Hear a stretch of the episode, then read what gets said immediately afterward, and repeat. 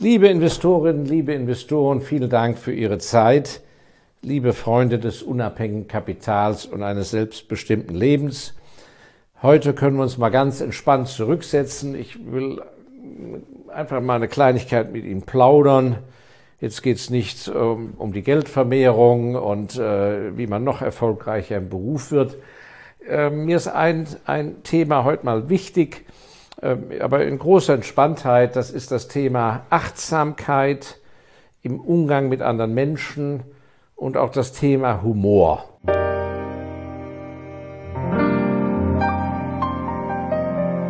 Gerade in, ähm, kann man geschichtlich ja nachvollziehen, dass der Humor äh, in äh, je schwieriger Zeiten wurden, umso mehr ist früher an sich der Humor nach vorne gekommen, weil der Humor ist, hat eine enorme Kraft, äh, ist sehr emotional und kann einem doch sehr helfen, Dinge leichter zu ertragen.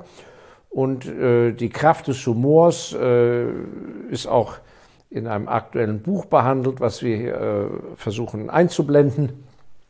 Vielleicht haben Sie daran ja mal Interesse viele von Ihnen werden sagen, ja, also Humor, so Witze erzählen, ich kann das nie behalten und so weiter. Und da habe ich einen, vor ganz vielen Jahren mal einen sehr guten kleinen Tipp bekommen von einem sehr lebensklugen Bekannten von mir. Und der hat gesagt, wenn du mal eingeladen bist, eine größere Gesellschaft oder was gesetztes Essen und dann musst du ja auch Konversation betreiben, man muss ja den Abend über die Runden bringen. Man weiß ja auch nicht, welchen Tischnachbarn man hat mit, oder gegenüber oder links und rechts, mit wem man sich unterhalten muss. Da kann das ja ganz hilfreich sein, wenn man so zwei, drei Witze kennt, irgendwie, äh, mit, wie gesagt, mit Esprit. Und ähm, das ist natürlich sehr schwer, wenn man kein geübter Erzähler da ist, dass man die auswendig kann. Und der hat mir dann Folgendes empfohlen. Also erstmal musst du so zehn sehr gute Witze aus entsprechenden Büchern rausschreiben, ähm, auf eine kleine Karteikarte. Ähm, und äh, je nachdem, wo du dann hingehst oder wo so ein Treffen ist, Seminar und, äh, und so weiter, ähm, nimmst du die mit. Und entweder in der Handtasche oder äh, im Sakko etc. Und äh, die hast du natürlich nicht geistig auswendig im Kopf. Und äh, wenn dann die, ich weiß nicht was, man langsam so beim Hauptgang angekommen ist oder nach dem Hauptgang, dann verabschiedest du dich mal kurz. Oder wenn es einfach nur so Zusammenkunft sind, dann verschwindest du mal kurz, gehst in die gekachelten Räume, äh, wo dich dann äh, bei geschlossener Türe keiner sieht. Dann holst du da deine drei Karteikarten raus und rufst dir diese Witze in Erinnerung, ins Kurzzeitgedächtnis, gehst raus und kannst dann bei entsprechender Vorlage, äh, kannst du da den einen oder anderen äh, Witz in, und den Humor in die Gänge bringen. Und das kann durchaus, gerade wenn so ein Abend völlig äh, äh, in die falsche Richtung läuft und man sich nicht so gut versteht, kann also ein Abend retten. Ich habe da immer noch das gute Beispiel von einem sehr äh, klugen Investor, der leider schon verstorben ist, der mir erzählte, wie er neben einer hochprominenten äh, Persönlichkeit äh, extra äh, als besondere Ehre gesetzt wurde, als Tischherr. Und äh, die verstanden sich also überhaupt nicht, redeten aneinander vorbei, keine gemeinsame Wellenlänge und nichts, dass er schließlich, ich glaube, schon nach der Vorspeise sagte, also wissen Sie, wir haben so unterschiedliche Ansichten und können uns offensichtlich nicht leiden. Äh, wir beenden jetzt das Gespräch. Wenden Sie sich bitte nach rechts, ich wende mich nach links. Und so hat er dann irgendwie versucht, den Abend über die Runden zu bringen. Das ist natürlich äh, ganz äh, entsetzlich und da sollte man also nicht landen. Also wenden Sie sich vielleicht doch mal ein klein wenig wieder humoristischen Einlagen zu und so weiter. Aber weshalb ich das heute auch erwähne, ist, dass man doch äh, sehr achtsam sein muss, äh, im deutschsprachigen äh, Sprachraum zumindest, wenn es um das Thema generell jetzt nicht Witze geht, sondern Humor. Weil häufig ist der Humor, den man selber empfindet, verletzend oder er wird auch nicht richtig verstanden und das kann schlimme Folgen haben. Ähm, ich habe da ein schönes Beispiel. Mein Großvater mütterlicherseits war also ein heute Häute- und Fellhändler, äh, ein, ein wichtiger Einkäufer für eine der ganz großen Adressen äh, in der Nachkriegszeit, als das ein Riesenbusiness war. Und ähm, der war so ein Beispiel. Das war ein herzensguter Mann, der pflegte äh, lebenslange Geschäftskontakte in dieser sehr engen internationalen Branche. Diese Lederkaufleute kannten sich alle. Und da ist eben doch so alle zehn Jahre einer aus diesem Kernkreis derjenigen, die gegenseitig tolle Geschäfte machten, eben äh, sozusagen ausgemustert worden. Und ich habe das als junger Enkel, wenn mein Großvater Mittagsschlaf machte, habe ich dann alte, uralte Akten von ihm durchgewühlt als neugieriger Pimpf und da eine Korrespondenz entdeckt, damals per Telex. Ähm, das war eine Korrespondenz, die im Hochsommer stattgefunden hat. Und ähm, da hat dann irgendeiner seiner eben Geschäftskumpane, der aber selbstständig war und äh, ihm was verkaufen wollte, am Abschluss drunter geschrieben, und haben Sie auch schon einen Sonnenstich? Fragezeichen, weil eben so eine Hitzeperiode war. Und Sie werden es nicht glauben, das hat mein Großvater, was, was wissen wir, was da vorgefallen war, was für eine Beziehung die hatten. Jedenfalls, das hat mein Großvater zur Weißglut gebracht und fand das eine solche Unverschämtheit, dass dieser Mann ihm unterstellt hat, dass er einen Sonnenstich hat und hat daraufhin die Geschäftsbeziehung für alle Zeit abgebrochen. Ich möchte nicht wissen, wie viel Geld diesem armen Mann mit dieser einfachen Scherzfrage und haben Sie auch schon einen Sonnenstich verloren gegangen ist. Ähm, leider eine wahre Geschichte. Einen ähnlichen Sachverhalt von auch dramatischer Auswirkung ähm, habe ich bei einem anderen angeheirateten Verwandten erlebt. Der war also freier Vertreter, äh, jahrzehntelang sehr erfolgreich für eine Firma in der Bauzulieferindustrie. Näher möchte ich da nicht eingehen auf, die, auf den Namen der Firma.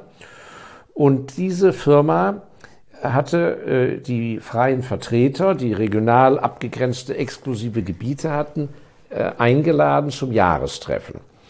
Und diese freien Vertreter, weil sie eben nicht Angestellte waren, fühlten sich natürlich schon so nicht so äh, wie Angestellte. Und wenn die zusammenkamen, waren das dann zum Teil sehr burschikose, burschikoser Umgangston und so weiter. Die Geschäfte gingen gut.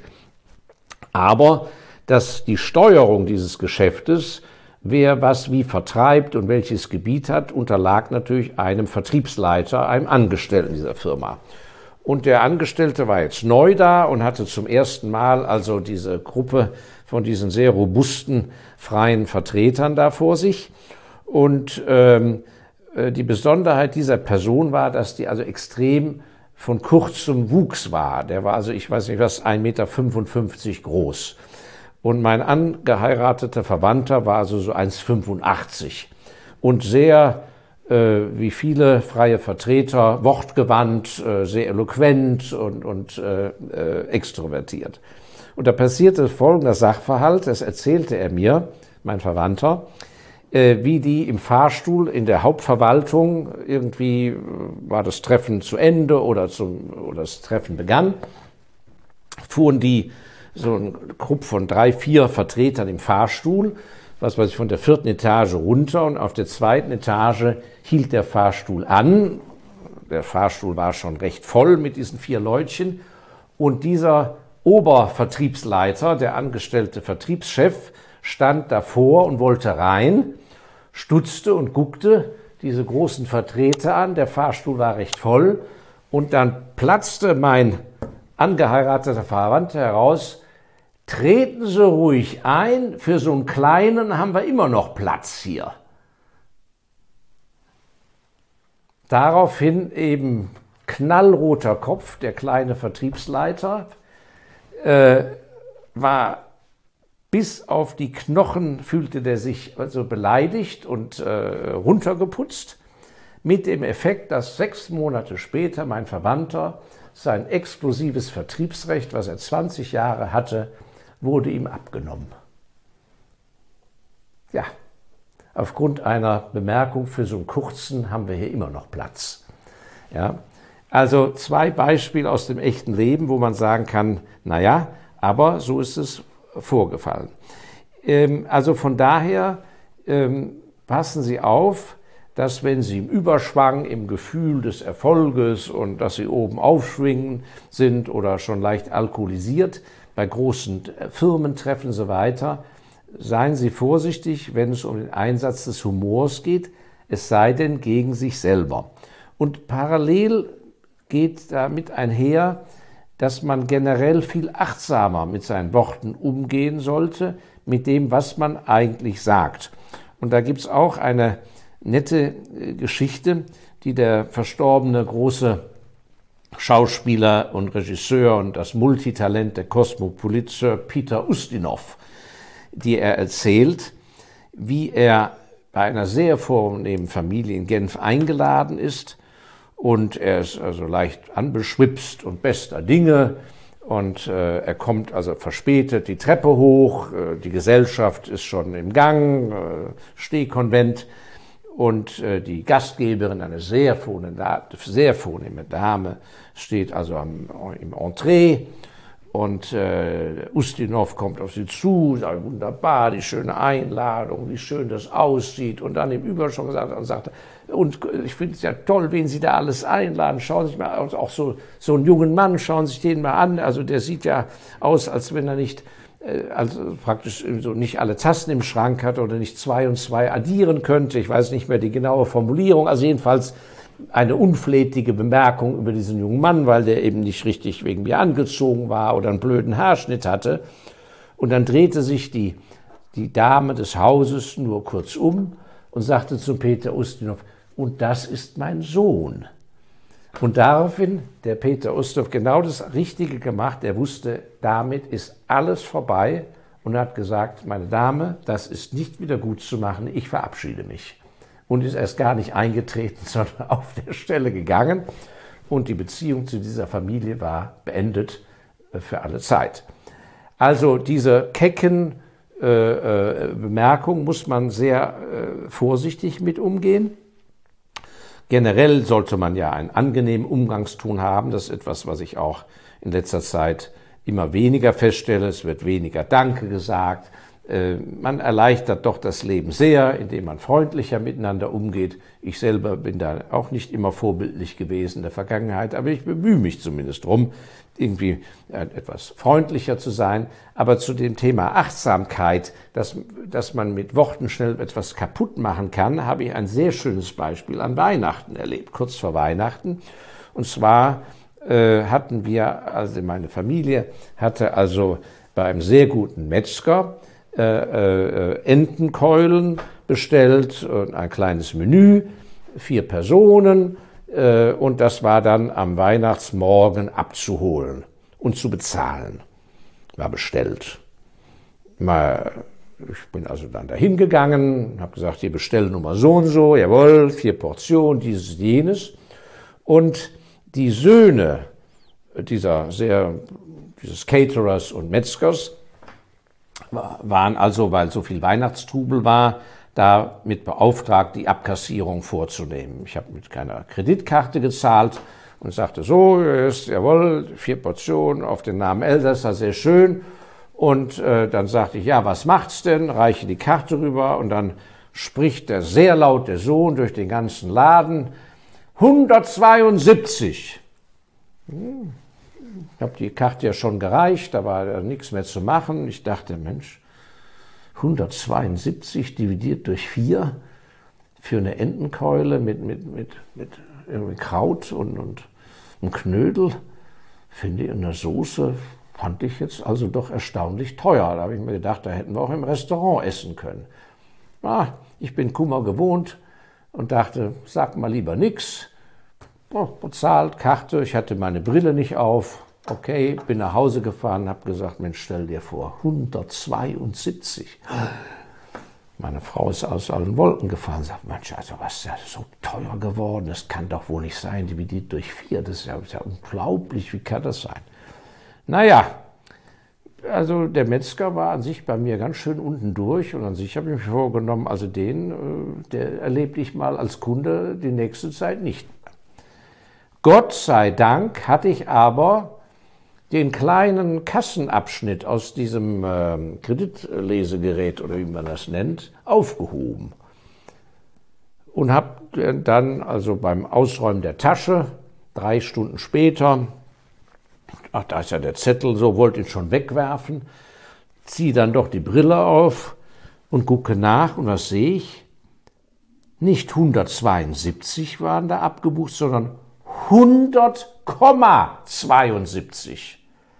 Das heißt, der junge Sohn des Metzgers, ungeübt sozusagen im Aufrufen von Zahlen, meinte 100,72, was natürlich ein Riesenunterschied ist zum 172 für vier Personen.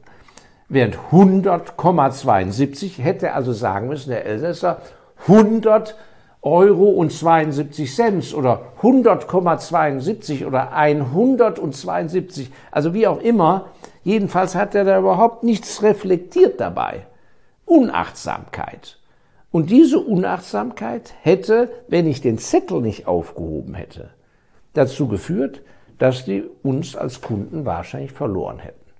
Ja, ein kleines Beispiel, äh, um das Thema Humor, die Bedeutung von Humor, es konstruktiv zu nutzen, aber die Achtsamkeit, wie man mit Humor umgeht und überhaupt Achtsamkeit im Umgang mit anderen Menschen.